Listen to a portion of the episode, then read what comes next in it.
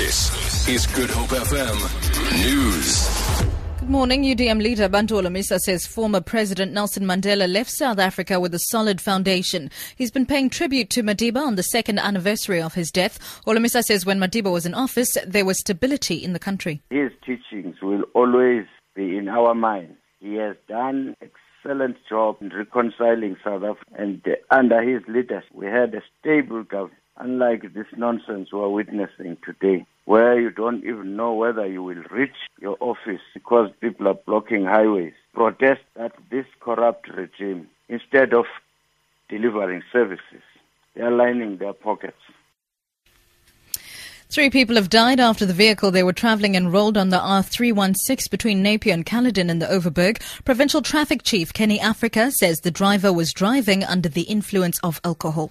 Driver with his Avanza motor vehicle lost control over the vehicle. The vehicle then left the road and rolled. And in this accident, three male occupants lost their lives. The driver of the motor vehicle was also injured and taken to the Caledon hospital there was a positive test for alcohol, and he will also be arrested for drinking and driving.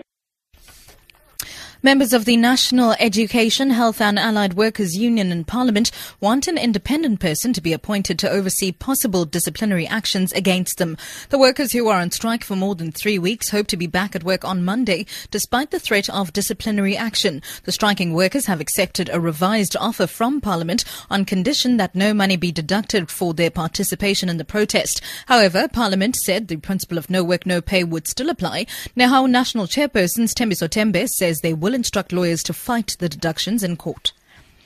And finally, the Skywise airline says it's willing to pay South African Airways just over a million rand to transport their passengers who were scheduled to travel between the 4th and 10th of December. Airports company SA suspended Skywise's flights earlier this week due to unpaid airport charges.